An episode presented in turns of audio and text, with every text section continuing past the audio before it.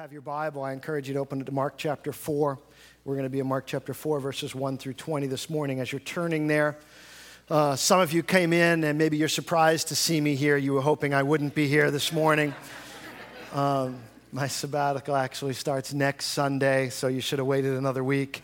Um, but uh, but no, it, uh, Pastor Brian's on vacation uh, this week, and so I'm going to be here this week, and uh, the sabbatical will start next Sunday. On the back of your, uh, actually in the uh, bulletin where the sermon notes are, you can see the lineup of people who will be speaking on the um, the days while I'll be gone. and I hope that you will be here every week and support those who will be sharing and opening up God's word to you. they have been already preparing the message to bring to you on the week that they are going to be ministering. Uh, you'll notice the end of the summer there. Pastor Brian isn't preaching for a couple weeks there, the end of the summer, last two weeks in August there. Uh, that is because his wife Lori is due that week. And uh, so I encourage you. Uh, please be supportive of Pastor Brian throughout the summer, and uh, he'll need some help on some of the things in the church. And if you've got some time and you're willing to help out, just let him know uh, you're available. I know he'd appreciate that. Um, you know, coming up here this morning, uh, going, uh, preparing to go on this sabbatical uh, kind of this week and taking a couple months away, and I've never done that before. And uh, after seven years of being the senior pastor here and about um, uh, 15 years, I guess, 15 years or so, uh, being in ministry here at Mount Hope. Uh, I felt a little bit, I, thought, I was sitting there and I felt, I said, I, you know, Lord, I kind of feel like a, a someone's setting up a big domino display and I'm just trying to put the last domino in without knocking them all over and saying something dumb and messing everything up. And, and I felt like the words Holy Spirit kind of just said to me, You've said plenty of dumb things. Don't worry about it. It's, you, just, you just don't remember it. So this morning won't be any different. Um, but, uh, but I am grateful for the years of ministry here, and we're looking forward to the next great season of ministry and uh, God using this summer to kind of prepare for that. Uh, if you were uh, not able to be here last uh, Sunday, uh, as we in that special business meeting after um, after second service last week, uh, we did our members did go uh, vote in the affirmative to go forward with a campus plant in Belmont. Um, so, praise the Lord for that.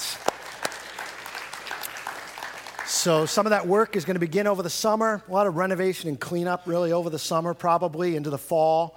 Um, and then we're going to be uh, working on that building in Waverley Square in Belmont. And Pastor Brian will be letting you know when we have some cleanup days and how you can help on that. And then uh, launching that campus somewhere in uh, 2015. Uh, we'll be working towards that. So, all right, let's uh, take a look at God's Word this morning, Mark chapter 4. Let me start with a question. How many of you in here are golfers?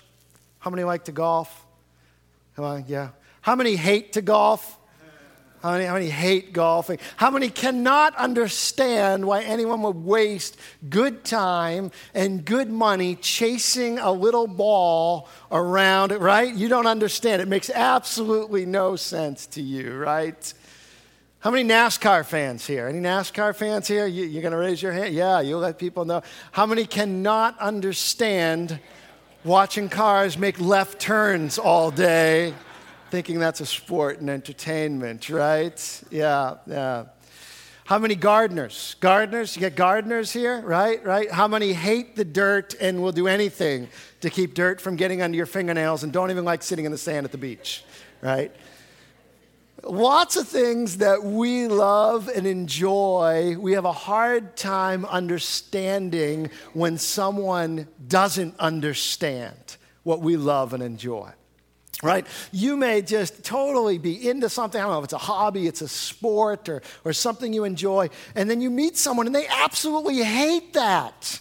And you go, I, I don't even understand. This is great. This is awesome. Like, this is wonderful. How can you not like and enjoy this? And sometimes we have a hard time understanding how people don't get what we get and love what we love. When it comes to following Jesus or sharing Jesus with someone, sometimes uh, those of us who follow Jesus and love Jesus and embrace Him and, and, have given our, you know, give our lives and, and, you know, come to church every Sunday, and we share that joy with someone and they just don't understand it And sometimes we don't get it. We're like, how can you not be excited about this message? How can you not be excited about what Jesus has done? And maybe you just didn't hear me. Maybe you just don't get it. You just don't understand. And we sometimes can't understand why someone isn't so excited about the things that we're excited about when it comes to the things of God. And maybe you've come to that place before. Maybe you've been excited about the things of God. You've been excited to share about the things of God. Maybe when you became an early follower of Jesus, you just had to tell everybody about it. And it shocked you that you told some people and they just kind of brushed you off or, or, didn't, you know, maybe humored you a little bit by listening to you, but they obviously weren't as excited as you were. And why is that? Why do some people respond with excitement and other people with indifference, and perhaps others with maybe even opposition, antagonism, and anger? Why is that? Why doesn't everybody respond in an exciting and accepting way when it comes to this wonderful message of a God who loves you, who died for you, who wants to forgive you and be in relationship with you? Why wouldn't that be exciting to everyone?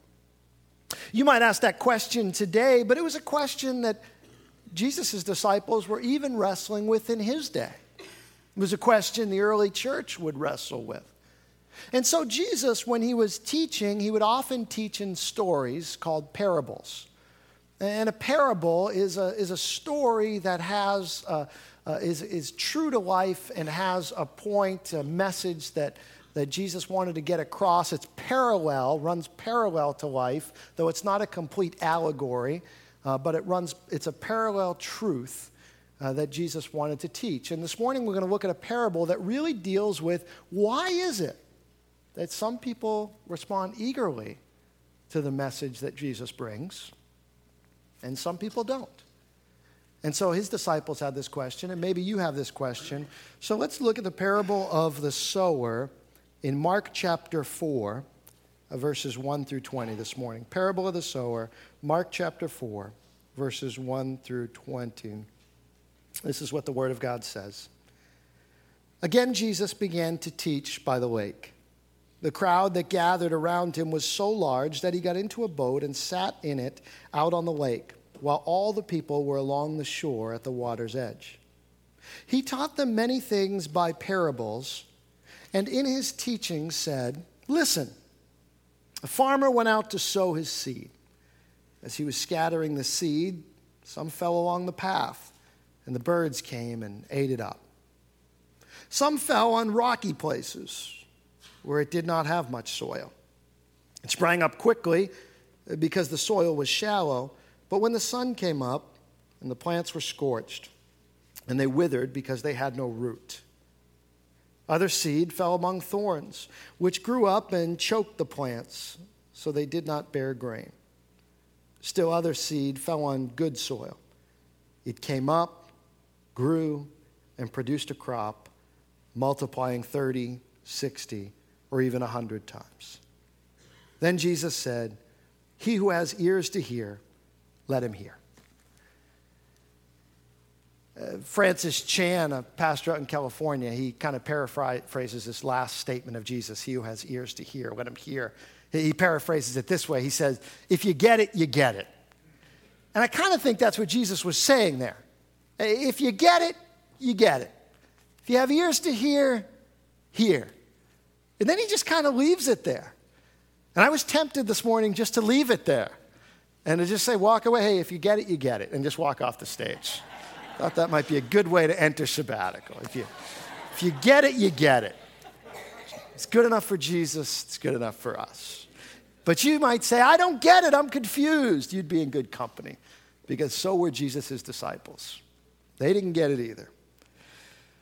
So then Jesus said, He who has ears to hear, let him hear. When he was alone, the twelve and the others around him asked him about the parable.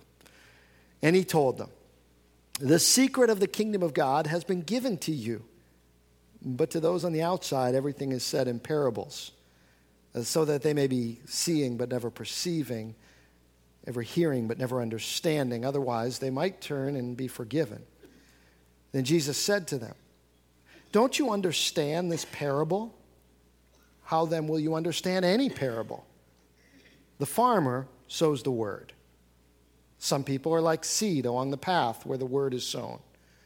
And as soon as they hear it, Satan comes and takes away the word that was sown in them. Others, like seed sown in the rocky places, hear the word and at once receive it with joy. But since they have no root, they last only a short time. When trouble or persecution comes because of the word, they quickly fall away. Still others, like seed sown among thorns, hear the word, but the worries of this life, the deceitfulness of wealth, and the desires for other things come in and choke the word, making it unfruitful. Others, like seed sown on good soil, hear the word, accept it, and produce a crop 30, 60, or even 100 times what was sown. What does it take to respond to the Word of God and to finish well for God? Why do some people respond one way to the Word of God and others a completely different way? Maybe you've known someone who started serving God, or maybe who served God for quite some time. But then you were shocked. You were shocked to learn that, that the way they were living in one context, maybe in church, maybe in community group, maybe in a small group context, maybe the way you knew them, was not really the way that they were living their whole life. Uh, you were shocked to find that one person maybe you knew who started out running a great race somehow along the way got detoured and didn't finish the race well. You say, how could that happen? How could that happen? That someone would hear the word of God, that someone would respond, that they would, they would look like they were so promising and walking in God's word and then turn away. Jesus' disciples had the same question. How could it be that, that, that, some people would respond and hear the word and respond so positively, and others are indifferent or even in opposition to the word? Well, this parable kind of gives an answer to that. And I, I'd like to retitle it. It's often in your Bible probably called the parable of the sower. I think more fitting is the parable of the soils. The sower stays consistent throughout all the different aspects of this story, but the soils are what changes. And so this morning, I want to talk to you just for a few minutes about three things that are required in the soil in order to produce fruit, and three things that are required in your life and my life if we're going to finish the race well and respond well to God's word, and three things that if they're not there, it could be why someone you share Jesus with doesn't respond well because one or two or all three of these things are present. I'm going to call them three things that are required for bearing fruit. And the first one is this soil number one. We'll talk about soil number one. This is the seed that falls along the path that the birds ate. Uh, the first thing that's required is that the seed remains and is not stolen. I mean, it seems pretty obvious, right? I mean, if something's going to grow, the bare minimum that has to happen is the seed has to stay. I mean, the seed can't be stolen away, the seed needs to stay. But Jesus says sometimes what happens is the birds come along and steal the seed. Well, what does that mean? He explains it. He says this is like this is the word sown, but as soon as they hear it, Satan comes and takes away the word that was sown into them. And he said that's sometimes what happens. That the reason a person doesn't respond is because the word was given to them, but it was quickly stolen away. I think seed is often stolen away in life when we focus on the urgent and not the important. I think this is a great strategy of the enemy that we look at our life and we often get caught up in the urgency of what needs to get done. And so we fail to spend much time thinking about those things that are important and eternal. And what needs to get done today because I have tomorrow to think about eternity. What needs to get done now because I'll have another day to think about serving God and what God would require. I've got to right now make hay while the sun's shining. And I think sometimes the seed is stolen because we focus on the urgent and not the important. Maybe it looks something like this you go to a funeral service. Something the pastor says pricks your heart. You're sitting there, you didn't expect it, you were just going to be kind to your friend, and you're just sitting there listening, and all of a sudden, something the pastor says starts to resonate with you. And you start to think, I wonder if what he's saying is true. Uh, you start to think, you know, I've never really thought about these things. I, in fact, I don't really spend much time thinking about uh, religious things or the things of eternity or heaven and hell. And, and what if he's right? The truth is, uh, I often just rely on what other people have said to me about heaven and hell. And I've never really looked into it myself, and I've never really thought about it myself. And maybe I should spend more time thinking about these things. And your heart begins to move because the word and the seed starts to fall. And you start to think, maybe there's something here I need to be considering more. But then the service ends, and you walk out onto the concrete sidewalk and the sun hits you in the face and you quickly put your sunglasses on to, to, to block the sun and, and then you start talking to some of the people who are out on the sidewalk about the weather and last night's red sox loss and the, what you're going to do for the summer and you start catching up on the things of life and and then, and then you walk to your car and you get in your car and you turn your radio on and you drive away, and just like that, the seed is gone. And the seed is stolen. You start thinking about what you have to do next. You start thinking about what's, imp- what's urgent in your life. You start thinking about where you're going and what's on your agenda. And maybe that's what stolen seed looks like. Maybe that's one of Satan's strategies to take our minds and our eyes off of those things that are important and not let us dwell there very long, but immediately get us refocused on the urgency of life. Stolen seed. Stolen seed. Maybe it looks like this you have a friend who, um, her father went into the hospital. And, uh, you heard about it, and so you go over to sit with her in the hospital. And it's late at night, no one else is there, and, and she's grateful for your presence just sitting beside her in the room. It's late in the hospital, and no one's really around, but you hear the t- faint sounds of a TV in a room next door, and nothing more than the beeping and whirring and breathing of machines.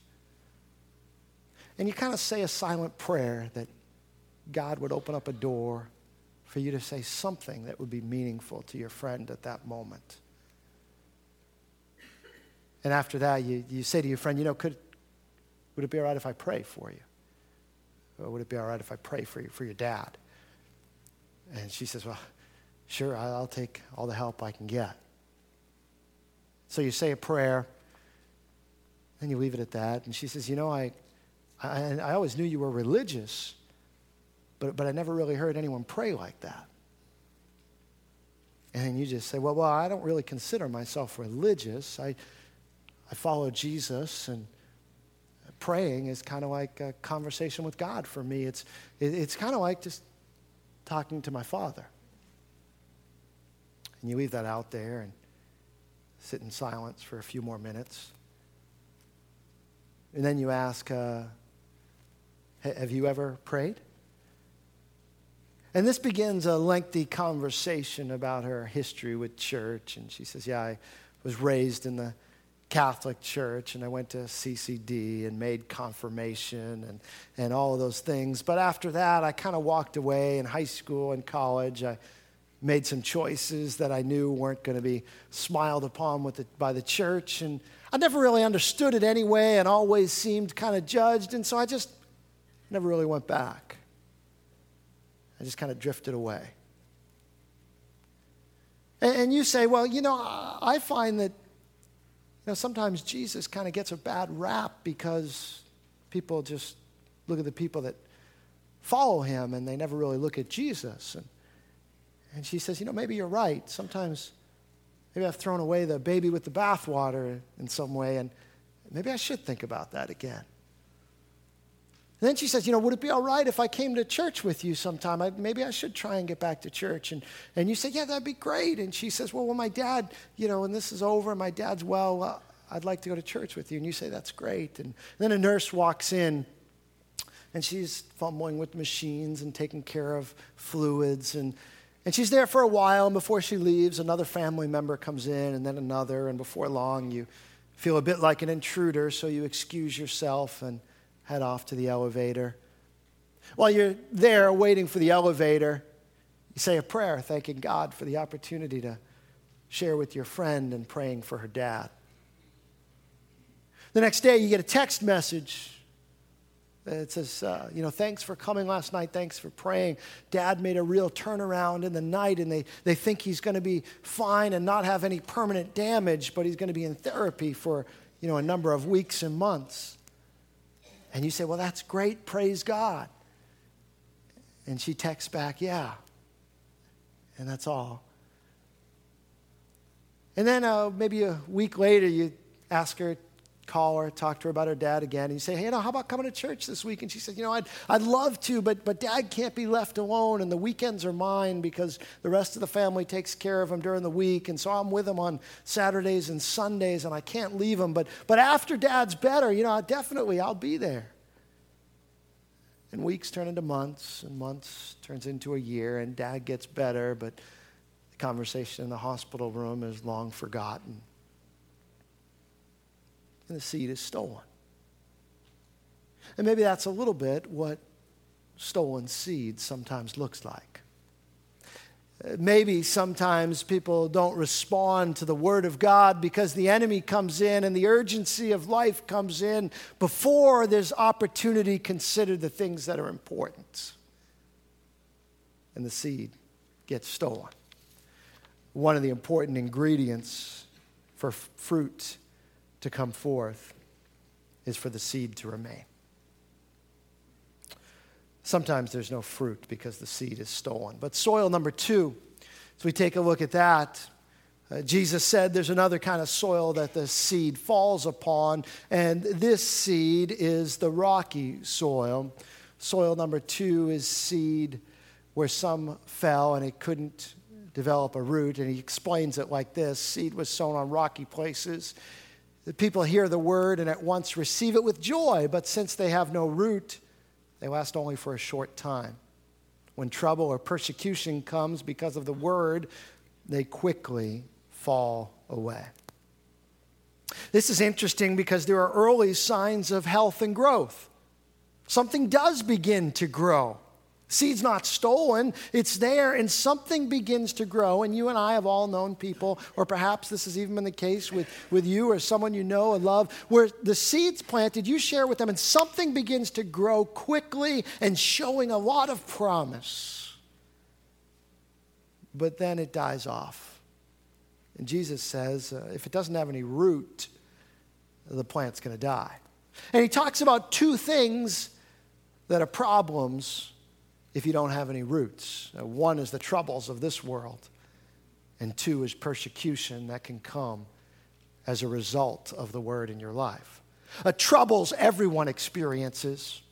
A persecution is unique to someone who chooses to follow Jesus. But he says those are the two things that if you don't have a root in your life, then the troubles will come or persecution will come and you won't be able to stand. You'll be blown over. You won't be able, you won't have a root system that'll hold you in place when trouble or persecution comes. And maybe it looks something like the guy that, you know, started attending church and he was coming for a while and just sitting and things were going great. The music was great. He was enjoying it. People were friendly. The pastor was okay. He told a joke every now and then and that made him laugh. The coffee was decent and at least it was free. And he started coming and attending regularly. And he'd get involved and he, uh, he started working in one of the First Impressions ministries and started welcoming people, connecting them, you know, and he was there every other week and, and everybody thought things were going great.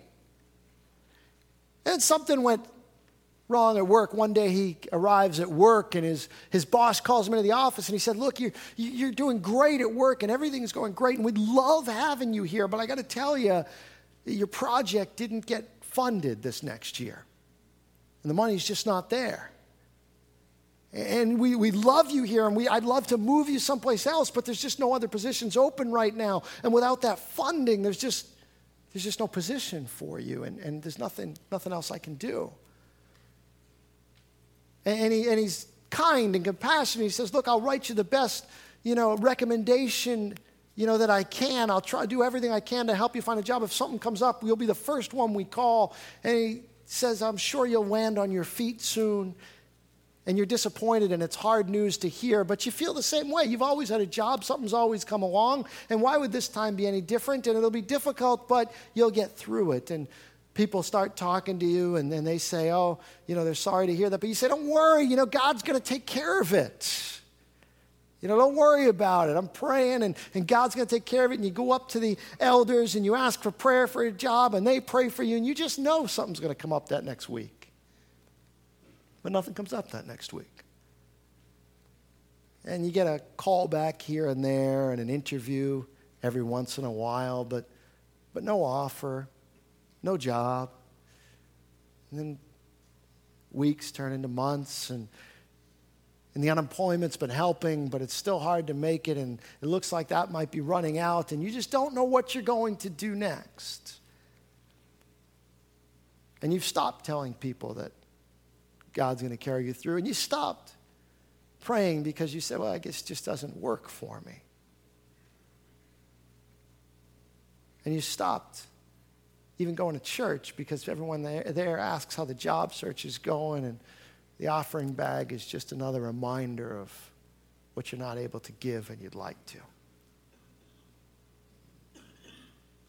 So the seed that was planted and sprung up, if it doesn't have any root, the troubles of life come along and they'll blow that plant right over. Because those are hard times and those are difficult times. And if the seeds don't have any root, uh, you can't make it through those times with God. And so it's important to have root through those times because it's difficult. And Jesus says the troubles of life will come. And sometimes seed doesn't last because the root is not there. And sometimes seed doesn't last because he says there's persecution. And that persecution comes about as a result of the word. In other words, because you've chosen to follow Jesus, things get hard. Not just the troubles of this world, but because you have intentionally decided to follow Jesus, things get hard. And that keeps the seed from growing because if there's no root, it just blows over. It's not hard to see that in our world right now. You hear the stories, and so do I persecution of people for no other reason than they've chosen to follow Jesus. Things happening in northern Nigeria and things happening uh, North Korea, China, Iran, places where people are being persecuted for no other reason than they say they follow Jesus. Persecution that's happening where, where people are being uh, thrown into prison just because they follow Jesus. If you don't have roots, you're not going to make it through that time. There's other persecution that happens that we don't have to look beyond our own shores to see. There's economic that persecution that happens more and more. Oh, just this past week, many of you heard about the Hobby Lobby case.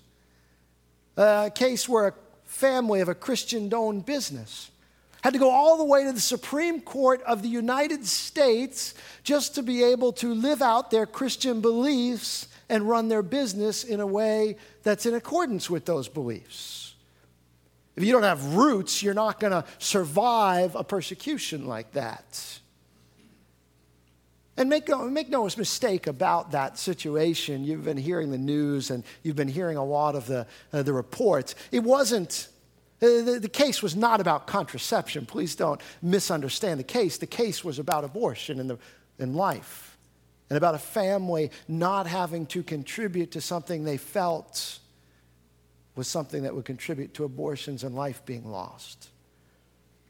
And they had to go all the way to the Supreme Court of the United States to be able to defend that right. Persecution that comes from following Jesus. Cake decorator in Colorado who uh, said he'll no longer make wedding cakes because he doesn't want to be forced uh, to participate in things that are contrary to core Christian beliefs. A photographer in New Mexico who said, who was approached to, to photograph a same sex wedding, and she said, You know, uh, I, I don't want to do that. That would be contrary to my beliefs, but very politely said, Here's another number of people who probably would do a good job for you in that. And yet she had to defend herself in court, persecuted for her beliefs. But we no longer live in a society and a culture that it's uh, culturally acceptable and cool to follow Jesus at times. And so if you don't have roots, you're not going to stand when the winds blow. If you don't have roots, Jesus is saying troubles will come or persecution will come, and you won't stand. See, it makes sense if you don't trust Jesus, let me tell you, it makes no sense to stand in the midst of that persecution. It makes more sense to protect your physical self and to protect your economic well being. It makes much more sense unless you follow Jesus and have given all to Him. Otherwise, it makes much more sense to give in for the sake of comfort or convenience. Uh, Jesus asked the question really with this soil. Really, the question comes up is he God of the good and the happy times, or is he also God of the difficult and challenging times? Is he God only when Moses is leading the Israelites out of slavery, or is he God also when Moses is hiding on the backside of the desert? Is he God only when Job is healthy and wealthy, or is he God also when Job is sick and broke? Is he God only when Joseph is, is leading and in political power in Egypt, or is he God also when Joseph is in prison? Is he God only when John the Baptist, people are flocking to him to baptize people in the Jordan River? Or is he God also when John the Baptist is in prison and about to get his head chopped off for standing up for a holy life? Is he God only when Jesus is being welcomed into the city to shouts of Hosanna? Or is he God also when Jesus is hanging on the cross and being crucified for our sins? Is he God only when Peter is preaching and thousands are saved? Or is he God also when Peter is being whipped and persecuted and eventually crucified for following Jesus?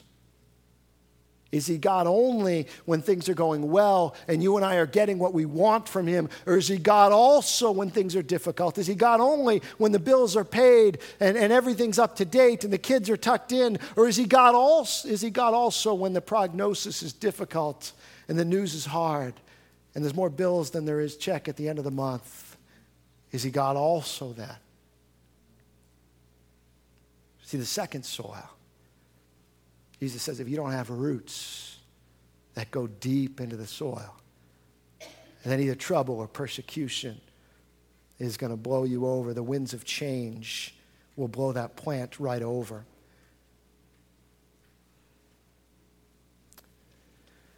Roots. Roots are things that will give you energy through dry times and give you strength through difficult times. Roots grow slowly over time where nobody sees them. And for Jesus to be Lord of your life and for you to make it through trouble and persecution, it's going to take roots that run deep. It's going to take walking through some stuff and trusting God so that your roots are strengthened. It's going to take continually being in his, in his presence, in His Word, so that the roots can grow deep in your life. It's going to take, at times, just sticking a stake in the ground and saying, Here I stand. I will not and cannot do otherwise. Roots that are deep within the ground. Soil number three sometimes the seed is stolen, sometimes it's springs up quickly and is blown over because of lack of roots. But soil number three, Jesus says, is seed that's doesn't bear fruit because it's sown among the thorns. And I would say for a seed to grow and bear fruit, it needs a clear, non competitive environment. For a seed to grow and be healthy, it needs a clear, non competitive environment where it is not competing for the same resources that it needs to grow and survive. Soil number three is seed that is sown among the thorns. Jesus says this in an explanation. Still others, like seed sown among thorns, hear the word, but the worries of this life, the deceitfulness of wealth, and the desires for other things come in and choke out the world, making it unfruitful. This is not troubles and persecutions. This is something different. This is worries, the deceitfulness of wealth, and the desires of other things come in. So I look at the, the, the, seed we were just talking about. Soil number two is about things that would come in and they're, they're difficult, uh, evil, bad things, we would say. They're painful things. But that's not the case with soil number three. Soil number three, Jesus said sometimes there's good things in this world that will deceive you, that will draw you away, that will compete for the resources that the Word of God needs in your life to grow. And he says some seed doesn't grow because of that. See, it says, he says the seed is choked out. Choking happens when there's an overcrowding. Too many things are competing for the same ground and same resources. Choking happens when life is being cut off or critical ingredients needed for survival are cut off from the plants. It's the riches and the good things of this world that can compete for the life and the Word of God in your life. Jesus says sometimes it's the worries and concerns of this world. I don't know if you realize it or not, but the more you have, the more you have to worry about. Uh, the more you have, the more you have to care about. I remember one time I was, uh, I was uh, borrowing, I had borrowed my, my dad's car. My dad has a nicer car than I have, and I had driven it someplace and I parked it someplace and I was, I was staying there overnight. And I remember looking out the window like five or six times throughout the night to make sure the car was there and nothing happened to it. I wouldn't have done that if it was my car parked there. I'm not worried about my car. No one's going to take my car. But the more you have, more you care about, the more you have to be worried about, right? And sometimes in life, we realize that the more you have, the one thing we forget is the more you have to care about. Now, you have an old, beat up car, you don't worry about it. You leave the keys in it, you'll leave the windows rolled down, you don't lock the doors. You think, man, if someone st- steals it, the insurance money's worth more than the car anyway. you're sometimes parking it in places where you're hoping someone's going to take it. But if you got a brand new car, you are rolling up those windows, locking that door, taking those keys, setting the alarm, parking it someplace that's well lit, and maybe a camera sees it, and you can see it from the store, and you kind of take a look back, and sometimes you step out of the store just to make sure it's still there. You put it someplace where no one can scratch it, because the more you have, the more you have to care about, the more you have to worry about. You don't think that's true? Just think about the things you have to insure. You don't have anything, you don't have to buy insurance on anything. You insure your car, you insure the contents of your apartment or your condo, uh, you insure your home if you have one, you insure your life, you insure your health. Uh, you, you insure if, you, if you've got some assets, you insure those. You, you, maybe you, you've got some artwork you insure, you insure some jewelry, you insure some a coin collection, a stamp collection. I don't know. You can buy insurance for anything now. Those things that we care about. The more you have, the more you have to care about, the more you have to worry about. And Jesus said one of the things that can keep a seed from growing is the worries of this world. And sometimes the reason a seed doesn't grow is because we don't have time because we're so worried and concerned about the things in this world. Or he says, uh, Another reason the seed doesn't grow is because of the deceitfulness of wealth. Well, what's the deceitfulness of wealth? I think the deceitfulness of wealth is when wealth that can be a good thing, and certainly is. In the Bible, you see God blessing many. His blessing, wealth follows blessing. He gives often to many people. He gives for a purpose, for it to be used and be a blessing to others. But it's not a bad thing in itself. Money is not the root of all evil, the love of money is. And yet, Jesus says the deceitfulness of wealth can keep the seed from growing. What's the deceitfulness of wealth? I think the deceitfulness of wealth is when a good thing starts to become an ultimate thing. When, when something that is given to be used is suddenly looked at as something to be accumulated and kept when something that is given to be used for the benefit and the blessing of others is all of a sudden we build bigger silos to keep it for and to ourselves, when a good thing becomes an ultimate thing, when something that's a good thing to be used becomes something we suddenly look at for meaning and purpose in life. And I think that's the deceitfulness of wealth. The deceitfulness of wealth is that I can have so much money and so much wealth that I don't need God that I've got everything I need. I don't need God. That's the deceitfulness of wealth. That I can take care of everything that I need. And that deceit sometimes only gets revealed on your last day on this earth. When you realize I can't buy another minute, I can't buy another day, I can't buy another moment. And that's the deceitfulness of wealth. Jesus says that can draw people away. That can take you away. That can steal the seed and keep the seed from growing. That can keep the seed from growing. And the final thing, he says the desires of this world, the desires of things to come. In other words, envy, greed, I don't have it. And if I get it, I'll be happy. And that's all I'll need. And that cycle that we keep running on. If I can just get the next thing that I need, I'll be fine and I'll be happy. Looking at Wendy this morning, she said I could share this. I was talking about this this morning. She said to me this morning, we were talking about uh, things that we enjoy. And she said, You know, sometimes I think all I need is enough money to buy all the books I want and hot beverages and a craft store, and I'm fine. and I thought, wow, that fits well this morning. Good thing you're coming to church. Because we often think, if I just got this thing, I'd be happy and I'd be fine. And then you get that thing. And then you realize there's another thing. And there's another thing. And I got to get that thing. And when I get that thing, then I can focus on God. And when I get that thing, then I can focus on God. And you never have the final thing.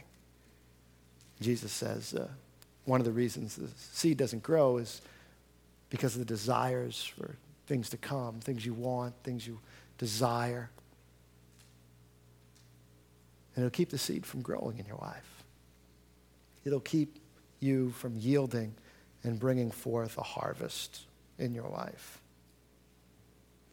How do you stay away? And soil number three, how do you keep yourself from falling into these things? How do you keep yourself from falling into the deceitfulness of wealth and desires for things to come and the worries of this world? I've thought of a couple things that I think can help. I think one is spend some time with people who have less and are in need and poor. Spend some time that don't have, that with people that don't have the things that you may take for granted that come so easily. Spend some time around people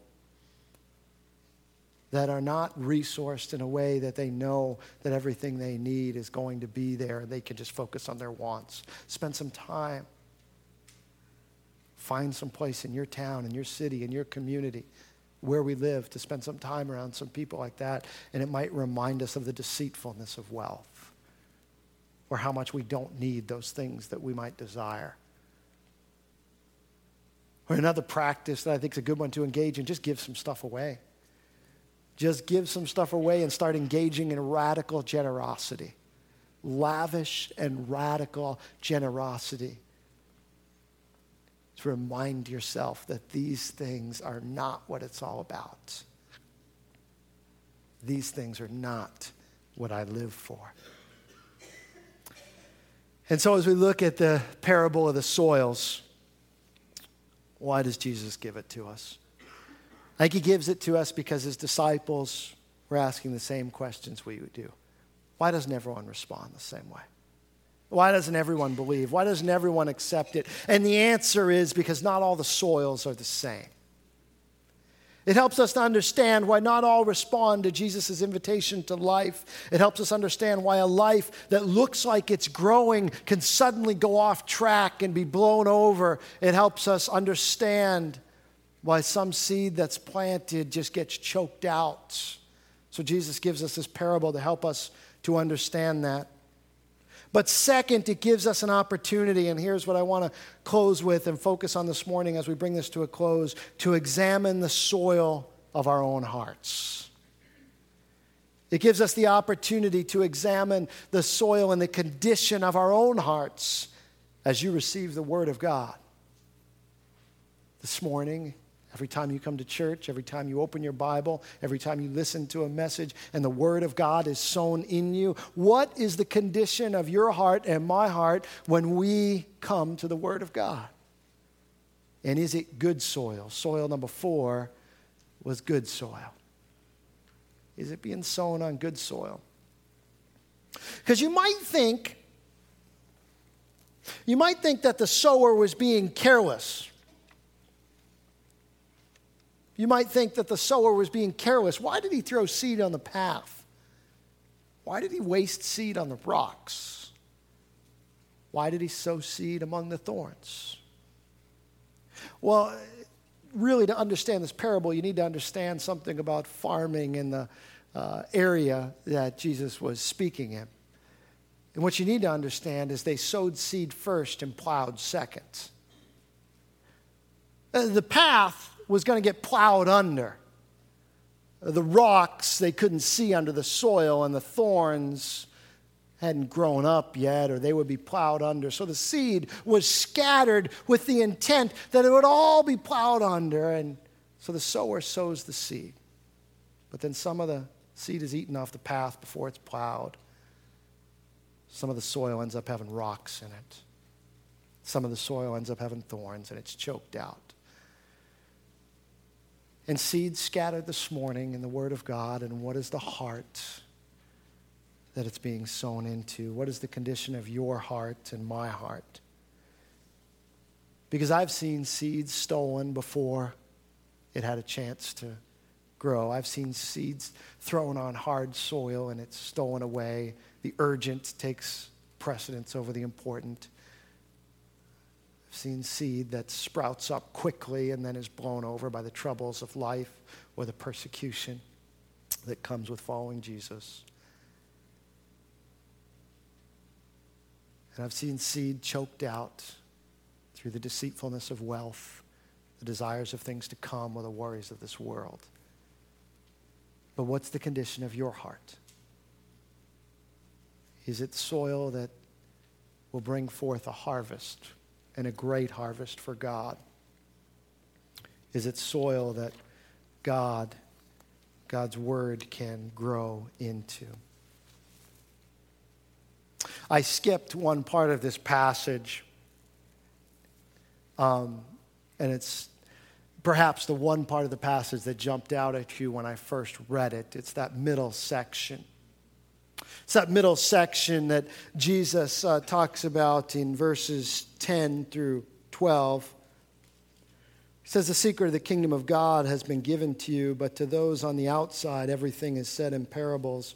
And then he quotes Isaiah, so that they may be ever seeing, but never perceiving, and ever hearing, but never understanding. Otherwise, they might turn and be forgiven. And you say, what's going on there? And scholars for years have said, what's going on there? It's one of the toughest passages in all the New Testament to understand if you're going to treat it with integrity. I think the best understanding of that passage and of that section, though, is what Jesus is saying is a bit of what we talked about last week about that unforgivable sin.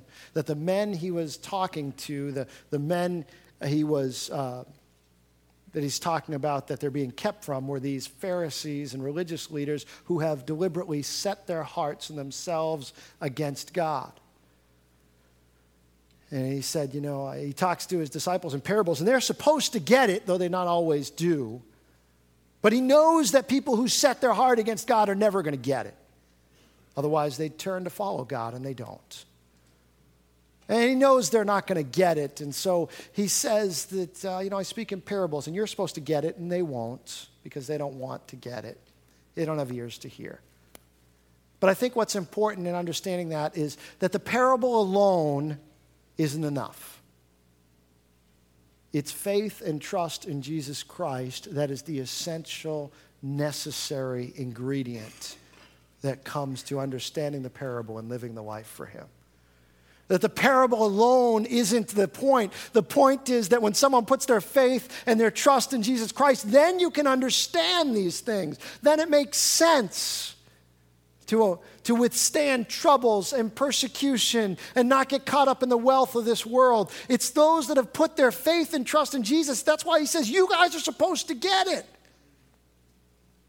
They don't get it because they haven't put their faith in me. They're never going to get it. But you guys are supposed to get it. So, one application of this passage this morning is if you've never put your faith and trust in Jesus, you won't get it. Won't make sense. It'll seem like a fool's errand to withstand troubles and persecution, to forsake wealth. It will seem like a fool's errand because it starts with faith and trust in Jesus Christ. And if you've never done that, this morning's a great time to embrace God and to put your life in His hands and to follow Him, to give your life to Him. But the second part is for those that, uh, that do follow Christ. We're supposed to get it. And if we're not getting it, maybe the soil of our heart hasn't been tilled so that it can receive the Word of God. And maybe you are too focused on the urgent and need to spend some time looking at the important. Where in your week do you make time? Where in your day do you make time for the seed to grow in your life? Have you been deceived by the deceitfulness of riches? Have you been captured by the urgent over the important? Have you not developed roots in your life?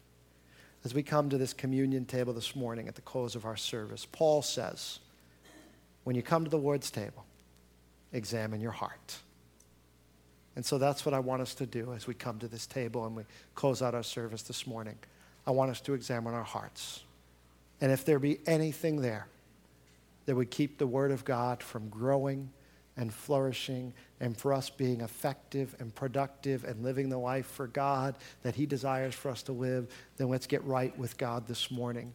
Let's till that soil and make, get that out and get into a place where it's good soil for the Word of God to dwell in. So I'm going to ask those that are going to help me to serve to come and the musicians to come. Let's pray. Father, as we come to your table this morning, and as we come, Lord, considering the word of God that was just sown and just shared, Lord, God, I pray that you would speak to all of us right now. Lord, I ask that you would help us to be honest with ourselves and honest with you. And I ask your Holy Spirit to search our hearts so you would help us to be honest in places that we usually aren't. And God, I pray that you would help us to examine our hearts. That, Lord, if there's anything in our hearts that would keep the Word of God from growing and keep, uh, keep us from becoming the men and women and the church of God you desire us to be, then, God, let today be the day that you root it out. Search our hearts today, examine our hearts as we prepare to receive and remember your sacrifice for us. We do this in Jesus' name. Amen.